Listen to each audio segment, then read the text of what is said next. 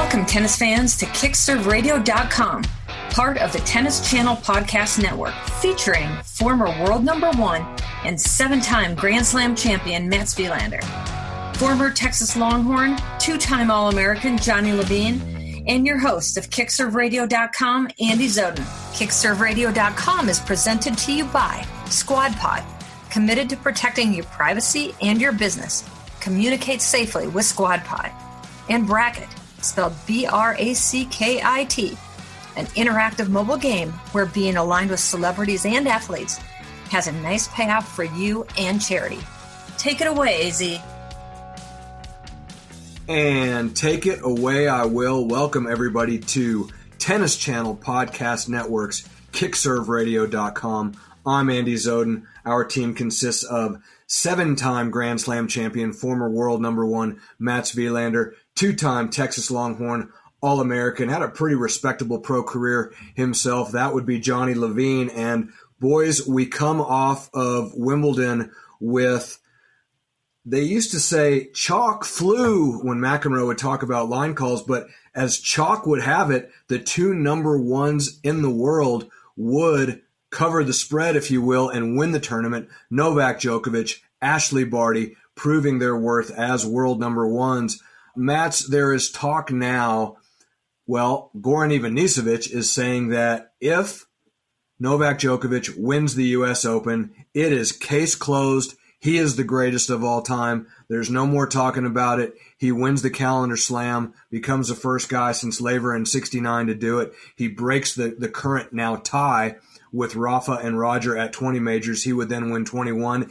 If Novak Djokovic wins the U.S. Open, is, as Goran Ivanisevic says, is it case closed? This guy's the best of all time. Well, Andy and Johnny, nice to be with you uh, again. I would say that it opens up the discussion of what does the greatest of all time mean because suddenly we're going to go back to Rod Laver and we're going to say, well, he won the Grand Slam, calendar Grand Slam in 62 and 69. Björn Borg only played until he was 24 years old. So, yeah, on paper, he'd be the greatest, but I think we're going to start judging players uh, towards uh, popularity. And uh, Djokovic, if he wins 25, he'll most probably be regarded as the greatest of all time. But I think the definition of greatest is maybe not in numbers. But I agree with Goran.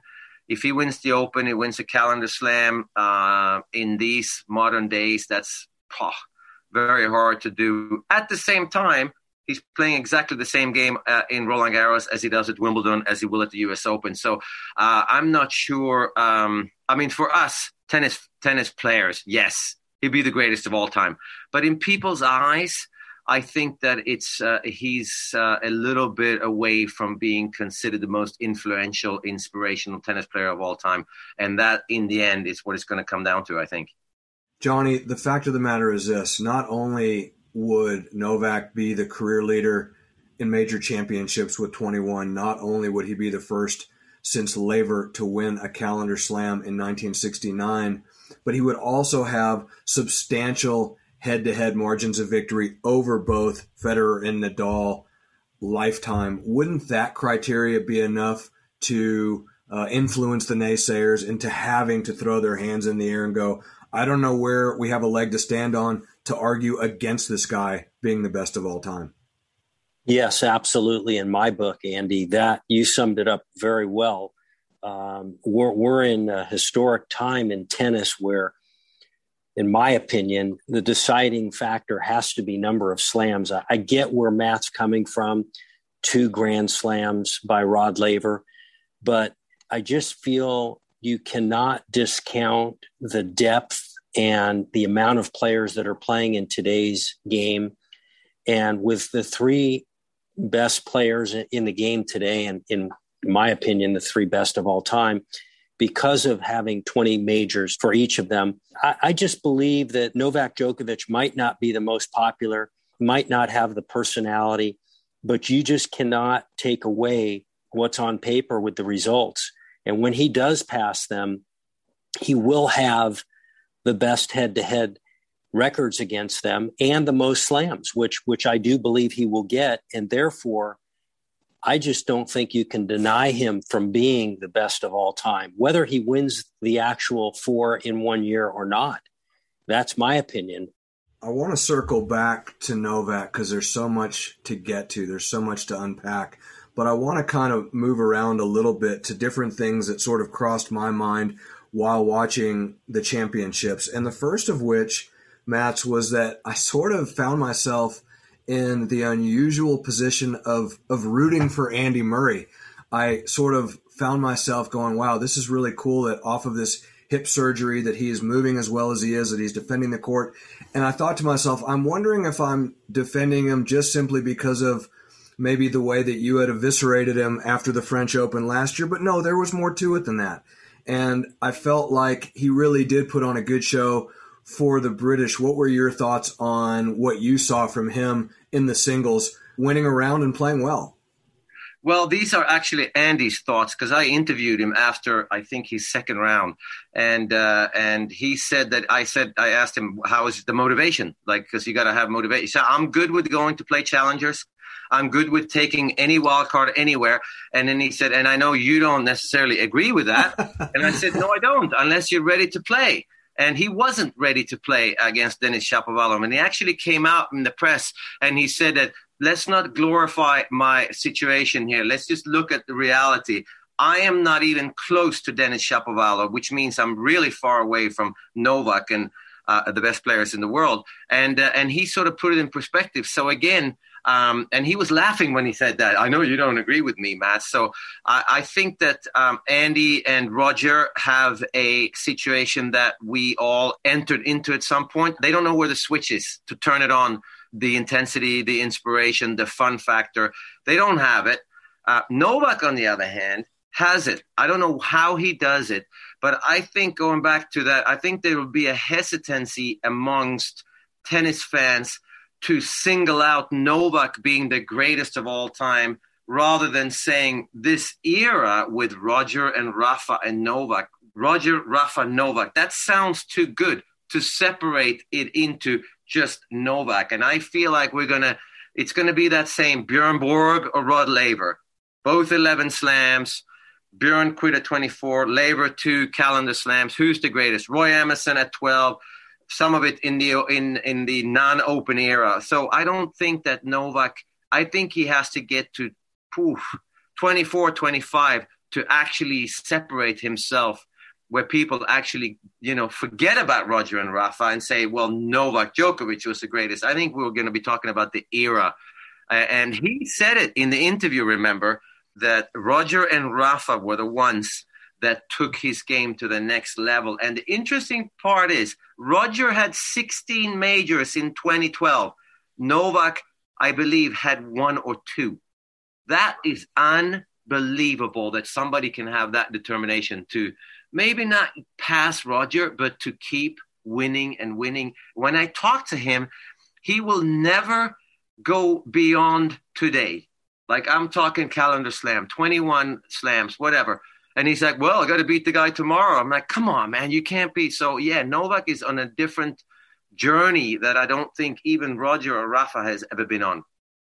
Johnny, I'm going to give you first shot to talk about Matteo Berrettini because he is the guy that you sort of helped the world discover. I mean, and of course, I say that somewhat jokingly, but somewhat not, because you were running the Challenger tournament in Phoenix that he won in 2019, that to some extent he used as a springboard because he was number 57 in the world coming into that Challenger, beats Mikhail Kukushkin in that final, uh, down a match point, and it really propelled him to great heights as he would finish 2019 at number eight in the world and qualify for London. How excited were you to see not just Berrettini, other players from that draw have done well, but particularly Berrettini to go from the Phoenix Country Club playing and winning a tournament that you put on to watching that kid play a Wimbledon final just two years later? Yeah, it's uh, it's quite a feat. And Matteo Berrettini, um, I was getting texted all sorts of pictures from the finals where he took pictures with some of the sponsors and friends after the match and they were so excited for him to be in that Wimbledon final as was I.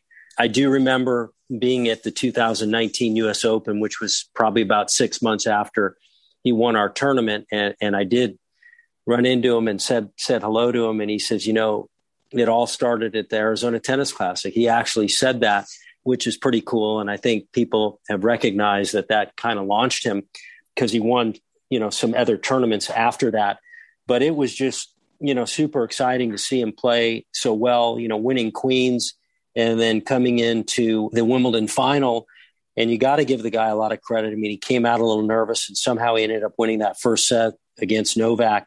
Um, and Novak came, came through obviously in the end, but what an amazing effort for Matteo Berrettini. And um, I, am not sure where he's ended up in the rankings, but he's got to be looking at top five now. It, it's it's quite a thing.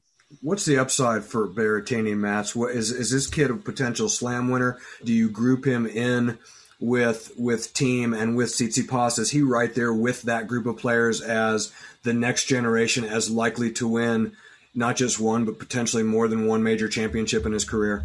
I think he is, yeah. And and uh, so obviously I was there for Eurosport, and we were live uh, after the ceremony was uh, done, and we actually got Matteo's brother Jacopo to come up and talk to us live, and he was about at an eighty percent uh, physical level because remember he had that big wrap on his left thigh.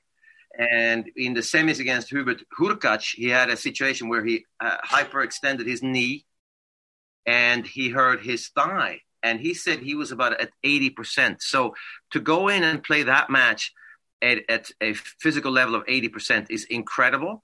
He wasn't really close to winning, but he emotionally was close to um, to winning. I think because he has an incredible outside self belief that will take him to winning a slam. I'm sure he's managed to hide his weakness, which is the two handed backhand, He's hiding it by slicing the backhand, hitting a few drop shots, coming in, hitting the old fashioned approach shots, and then looking for the forehand. So I like what Berrettini is doing. He's very set in the way he needs to win points and construct points. And yes, he will win majors. I just can't believe that grass is where he had his best result because of that forehand with all that topspin. But he can bring the ball down from low and still shoot through the court because, I mean, he's an absolute monster physically. Let's go to break because there's so much more to get to with this Wimbledon. We got to talk about Sebastian Korda. We got lots of people to discuss Serena Williams, Coco Gauff, Ashley Barty.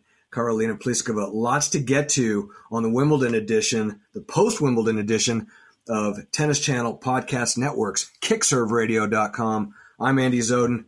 We feature the great Mats Wilander and Johnny Levine, and we'll be back with more on Wimby right after this. I am joined by Squad Pod's head of strategy, Jenny Jerome. And Jenny, I have to ask you this question. There are so many new communication platforms, and people are trying to accentuate privacy for obvious reasons. People are trying to stay out of trouble on social media. But why SquadPod? SquadPod was built on privacy. So we were originally built for businesses, but we're finding that a lot of people are using us on college campuses because a student can say something, you know, kids being kids, and all of a sudden that's now come back, taken out of context, and it just bites them in the tuchus and it interferes with their job recruitment. It can interfere with them even getting into college, getting into grad schools.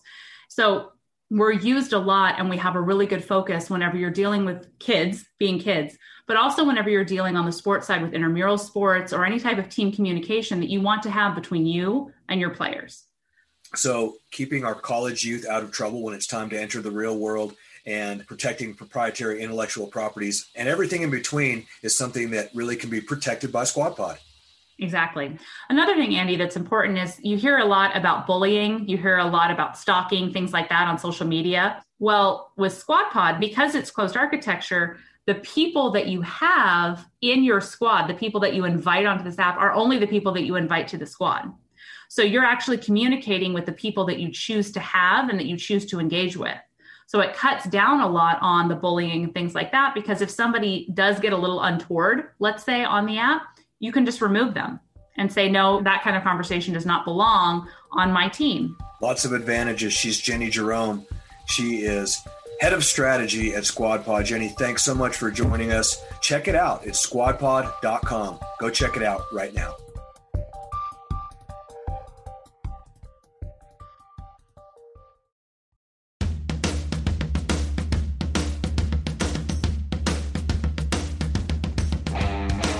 Welcome back, everybody. KickServeRadio.com, part of Tennis Channel Podcast Network. Mats Wilander, Johnny Levine, I'm Andy Zoldan, and we're talking Wimbledon. And uh, Mats, I do want to talk a little bit more about Novak and his relationship with Borna Ivanisevic. But before we get to that, we talked on live radio when we spoke during the championships about whether or not we can finally answer the question of who is the future of American tennis. I suggested we might have to now consider that to be Sebastian Korda, around a round of 16 appearance at Wimbledon, a tough loss uh, at the hands of Karen Khachanov, a 10 8 fifth set with 13 breaks of serve and an unprecedented amount of breaks of serve. But the fact of the matter is, the way this young man is conducting himself on a tennis court just smacks of pure, unadulterated professionalism. Yeah, no, he's Sebastian Korda is absolutely great.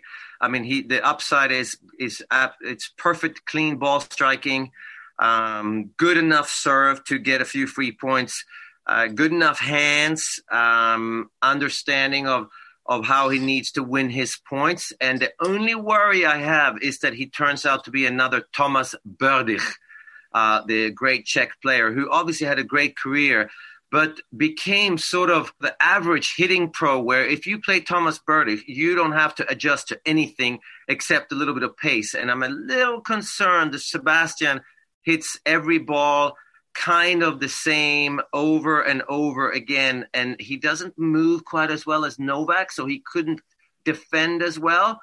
There's so much upside to it. But as you've seen with Novak, he wasn't even close to playing his best at Wimbledon. Not even close. And he wins easily. He's just hanging on and he's defending when he has to and be so with Sebastian Korda, I think that yes, he'll he'll be a threat for sure.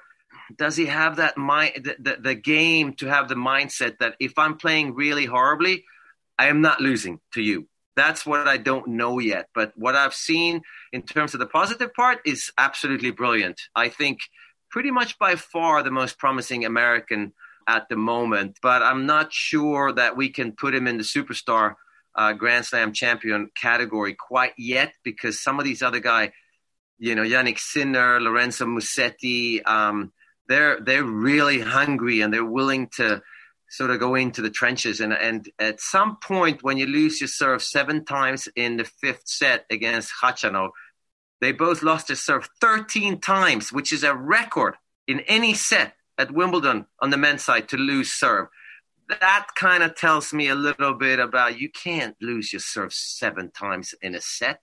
So I'm a little worried that there's uh, it's it's a little bit too bland the tennis, a little bit too clean, a little bit too perfect, like what what exactly what you would want as a coach. But then you need that intangible, that that X factor that you can't see, and I haven't seen that yet with him. But ball striking wise, he's one of the best for sure.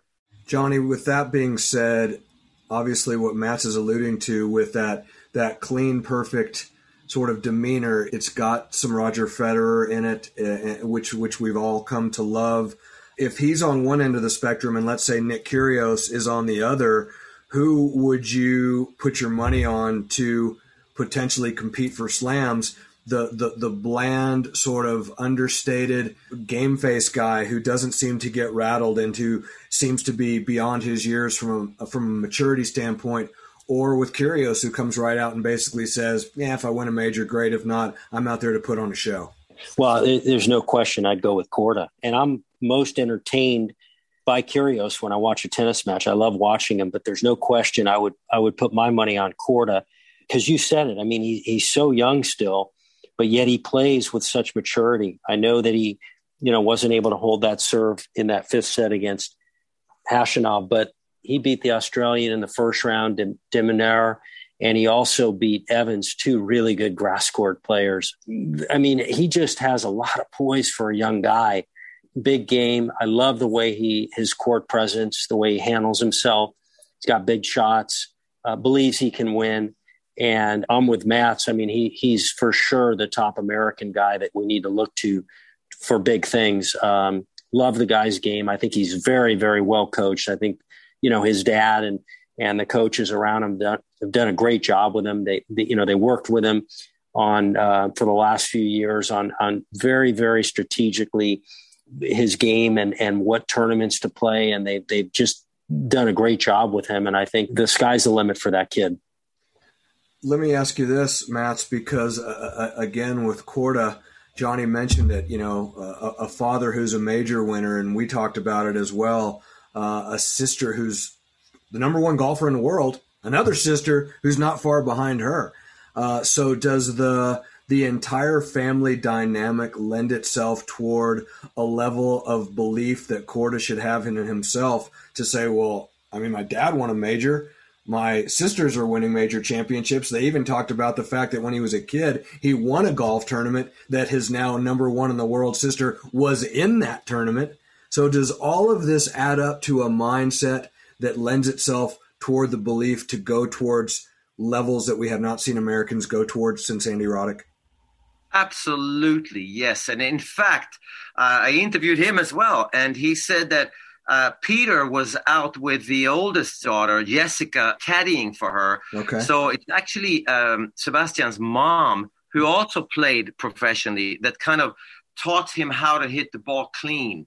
And if you watch his strokes, it's it's sort of more towards the women's side of hitting tennis balls, which is a little cleaner, maybe even a little harder, and there's a little bit less junk on the ball. And that is my concern with him is that there's a little might not be enough junk on the ball, not enough spin at times. And are you going to have a great ball striking day when you play Wimbledon uh, and you're at 80% physically uh, ability to move around? you got to have that other that other side. So I mean, I agree. It's possible that he could just turn into being an absolute king of ball striking. He's got a great mindset, and it will influence him for sure. That that Nelly has won a major, being number one in the world, because now it's reachable. And um, uh, obviously, he said he grew up basically with Nelly and his mom because Peter was out with Jessica. So yeah, it has to affect him.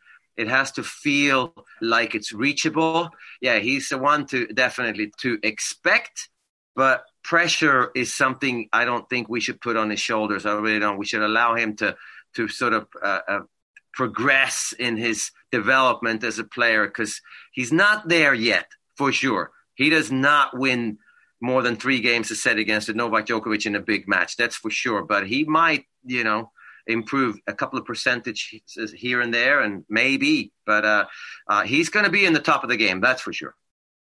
All right, before we go to break, and we've got way more to get to because I want to give the women their due. Ashley Barty, as we talked about at the top of the show, Serena Williams and her situation and what that may mean or may not mean as we go forward into the summer. But before we do, Matt, I have to ask you. You made mention of where does Novak Djokovic get it? Where does he find that switch where he can find the fun and he can find the motivation. And I was thinking about before we went on air, what is the role of Goran Ivanisevic in the Djokovic camp? It's not the same. It doesn't seem as what maybe Lendl did for Andy Murray or what you tried to do when you were with Marat Safin, but maybe that's it. Maybe Goran is the guy who at times got a little bit distracted and a little bit almost silly on the tennis court, if you will, and maybe that prevented him from winning more than just the one Wimbledon title that he won. Is that the answer? It's Goran Ivanisevic that helps Novak keep a sense of humor and help keep his feet on the ground and help him keep a healthy, happy mindset? I think so. Yeah, they, he actually talked about it, Goran, and he said that we're not winning the 20th Grand Slam. We're winning a slam. They're not interested in numbers, not even Goran. I mean, he said he's going to be the greatest of all time, but uh, it's very clear that that I think that Goran is telling Novak something along the lines of, "Listen, man, I showed up for all the majors, but I really didn't have it all the time, and you need to look at your opponent uh, uh, in the eye and say, I am not losing to you." And and Novak, in, in one of the interviews I did with him, he said, "Well, I'm not really interested in anything except." I need to serve as good as I did in practice yesterday. I need to be fresh on the returns. And then once the ball is in play, I basically hate my opponent. I don't I don't want to lose to him. And so I think that his mindset is is in two different ways. He's expecting himself to do a certain thing, and then when he's done that or hasn't, then he turns his attention to his opponent, and he somehow thinks that he's just better than them. And, and that's what was so hard for me to do. I, I, I couldn't once I get to the top, got to the top. I couldn't couldn't sort of look the guy in the eye say, "Hey, man, I'm not losing to you." I was more, "I'm number one in the world, and I'm not even sure why you're trying so hard." And Novak has this ability, like Rafa Nadal, of course, has to to turn a, a, a long term goal into a very very short term goal, which is one point at a time. And I'm not the greatest in the world. I'm just better than you. And I think Goran has a lot to do with his own experience in, in convincing Novak that it's not about numbers. It's about you not losing to this guy today. More to get to on Tennis Channel Podcast Network kickserveradio.com when I come back with the boys. I want to talk about the ladies' game. I want to talk about the grass court surface and potentially the future of grass because we saw players on roller skates for the better part of a week at Wimbledon this year, and I, I want to see what these guys think that the governing bodies of tennis may choose to do about that, if anything, on a go forward. So don't go away, because that's going to be a pretty interesting question I'm going to pose. Again, you're listening to kickserveradio.com, part of Tennis Channel Podcast Network. More to come, so stay with us. Nestled in the spectacular Sun Valley area in Hailey, Idaho, Mats Wilander Tennis allows athletes like you and me to train inside so that we can excel outside. Former number one and seven time, yep, that's right, seven time Grand Slam champion Mats Wilander now owns Gravity Fitness and Tennis. And let me tell you, Gravity is the premier fitness and tennis club in the Sun Valley area. They have it all, including indoor tennis lots of high quality training equipment in a clean and bright, spacious workout area. They have yoga and Pilates, as well as hydro options. They also have martial arts and something I had never seen before TRX suspension training. But most importantly, let's talk about the tennis. You will be trained by one of the all time greats in the sport of tennis. Time on court with Mats is an amazing experience, one I assure you you will never forget. After my clinic with Mats, every time I step on the court, I hear that focused intensity in that charming Swedish accent, reminding me of all the techniques that improve my game and get results. So grab your family, your friends, or the whole tennis team and head out to Hailey, Idaho for a tennis experience of a lifetime. Go to matswilandertennis.com to find out what's in store for you when you get to Gravity Fitness and Tennis in beautiful Hailey, Idaho.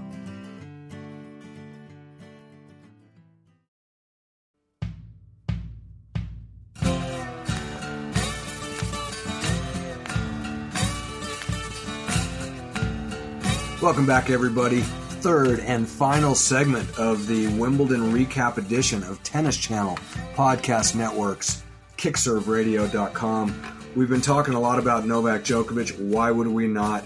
He is now making his case as being the greatest of all time. His coach, Goran Ivanisevic, suggests that if he wins in New York, it is case closed. We've discussed that. We'll leave that up to you all to determine for yourself, but there's a lot more great hard court tennis to come this summer. But let's talk about the women's game because after the Australian Open Mats, when Naomi Osaka won that tournament, it was almost made to be an embarrassment that Ashley Barty would still retain the number one ranking in the world and that Osaka was clearly number one. And a lot has transpired since then. Osaka famously choosing to boycott the media at the French, playing one match, then pulling out, withdrawing from Wimbledon.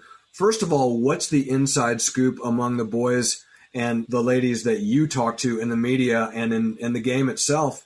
Where do they stand on Naomi Osaka at this point?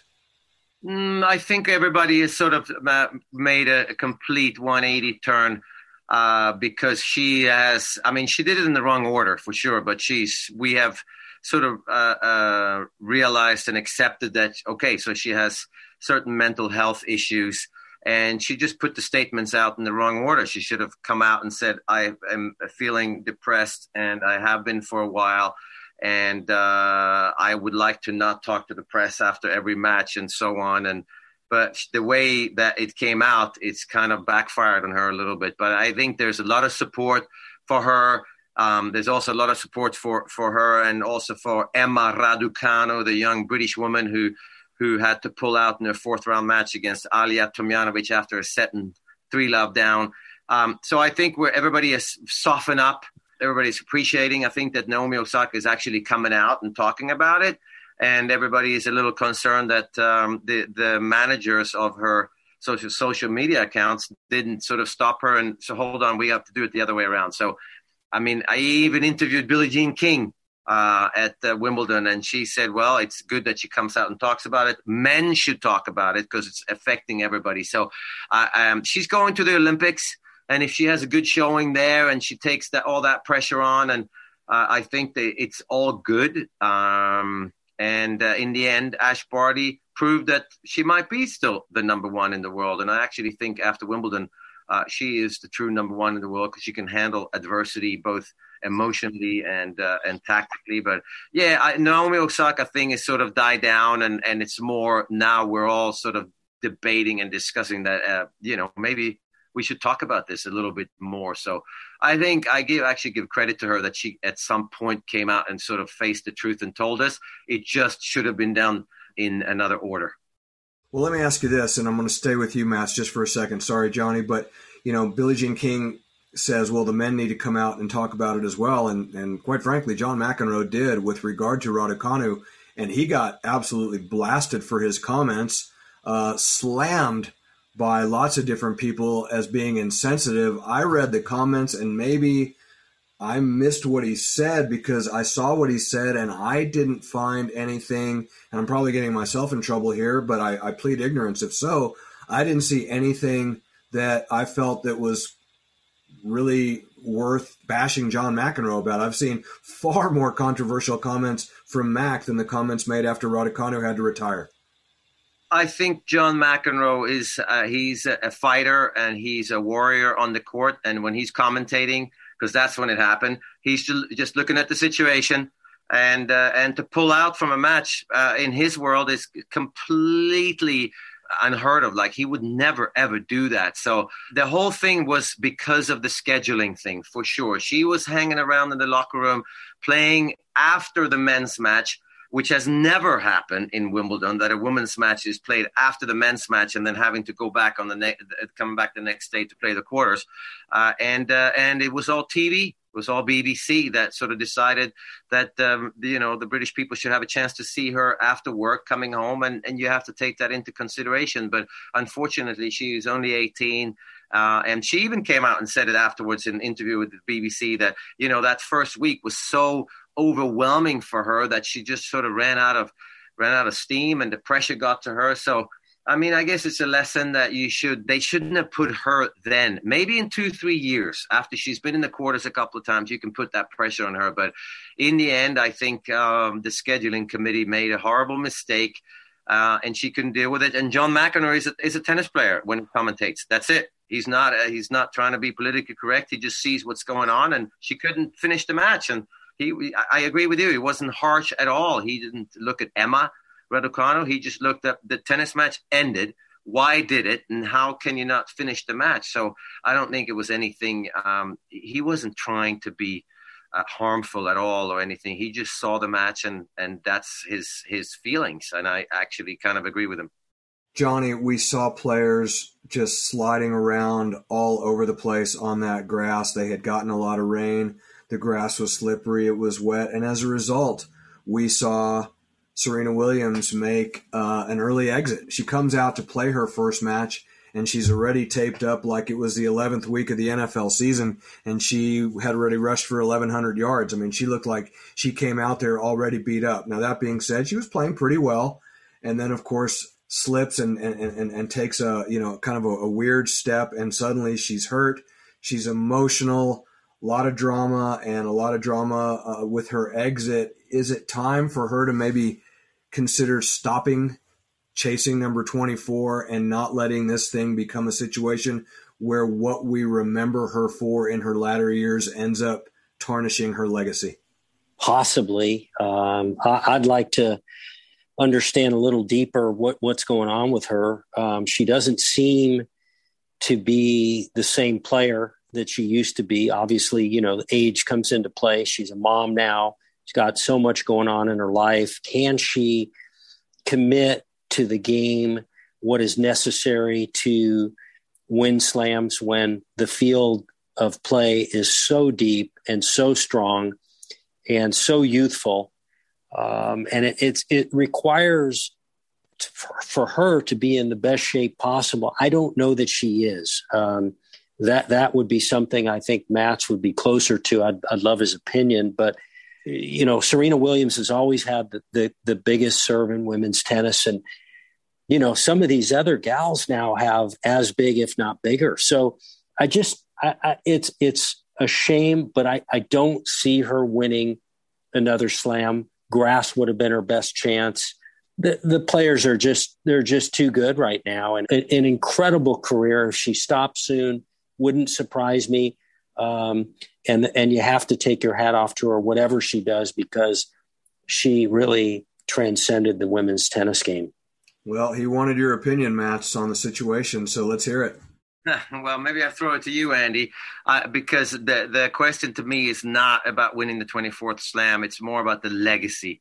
And I'm always, I've always been one to believe that I love to see Serena out there fighting for her athletic life, so to speak, uh, and maybe not win a 24th, but at least being physically at 100%.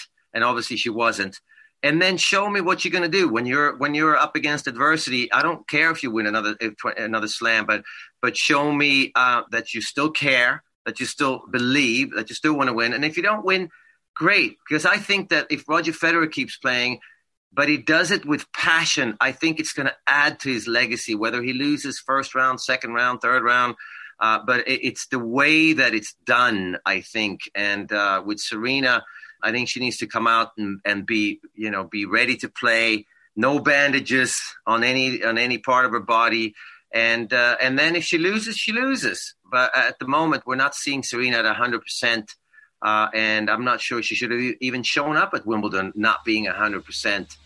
Before I let you guys go, a topic that I wanted to bring up because, Mats, we saw these players the first week of Wimbledon, and it was literally like they were playing tennis on roller skates with banana peels on the court. I mean, it was that slippery, it was that slick. There were that many crazy falls. Uh, we saw saw your boy Ymer take a, a pretty serious slip there uh, in in his match, and uh, we were happy to see him get up and complete the match and play very well. Is there any thought with all of the technological advances that we've seen in the sport of tennis? We see roofs on center court at just about at every slam now. We see advances in racket technology and in string technology. Do you ever foresee them? going to a synthetic grass to turning grass court tennis into an astroturf type synthetic better grip better footing for the players for their safety type of surface and uh, eventually moving away from grass court tennis so that when we turn on Wimbledon on Sunday to watch the final we're not watching the two best players in the world that day playing on dirt literal dirt. And I don't mean clay I'm talking dirt. Yeah, so they're so they already talked about a little bit about maybe they should allow some play on center court before the tournament to make the center court and court one the same surface as the outside courts because I was walking around for the two weeks and there was no one really slipping. Mikael Ymer slipped on court two, but it was getting late in the evening and the dewfall uh, was coming down and it was getting slippery. But but really, the the people, the players were not slipping on the outside courts because they were they were sort of like the center court was in the quarterfinals is what the outside courts were in the first round. So I think uh, Wimbledon is most probably reconsidering that. I think they most probably to turn this around will have to allow players in the first week maybe to have different pimples on their shoes so that they can keep playing um, the same way that they do. But I think in the end, it boils down to everyone is more aggressive, everyone hits the ball harder, and you have less time to react. And you push off more with your outside foot. And even at Roland Garros on the clay, I feel like this year they were slipping more than sliding.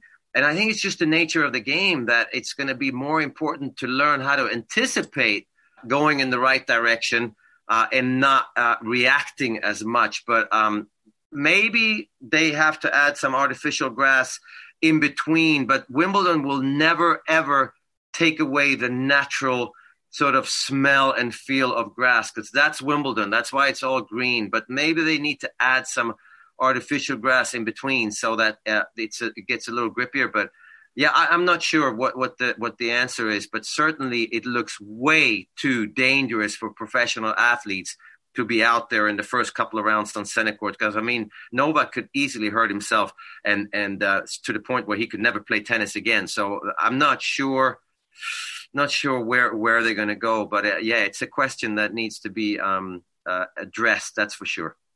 Johnny, as American sports fans, we have watched the NFL um, kind of transition from the original AstroTurf, which a lot of the players really complained about. They felt that it was as if they were playing on cement, and there were some horrific injuries. And certainly, I don't intend to equate NFL football to tennis with regard to the kinds of uh, injury potential that the two sports hold. But the fact of the matter is, is that the NFL has made decisions in the name of protecting the athletes. Now, in my opinion, moving to a synthetic grass would not only protect the athletes, but it would also be better eye appeal for the fan watching a beautiful green astroturf type court, something that really pops off the screen like it does when we're watching the Masters, which is obviously grass. But do you think, as American sports fans, we're too sort of caught up with what we've seen the NFL do that we would consider maybe straying away from some of the traditions of, of, of grass court tennis? And do you think that that would just absolutely be sacrilege to even consider it? Sacrilege to even consider it. Where did this topic even come from, Andy? I mean, you got to be kidding me. Look, I didn't like the way these guys were sliding around the grass. I, I, I just, it's so dangerous. I, I don't know. Maybe the rain, maybe they were coming back on the court too soon. I had never seen it this bad, this scary. But I mean, you cannot uh, replace the tradition of, of real grass at Wimbledon or real, you know, thinking back to the Australian Open on grass and these tournaments on grass. Absolutely not. Um, you got to stick with the uh, with the original. That's my vote. I, I wouldn't go near that AstroTurf or any synthetic grass.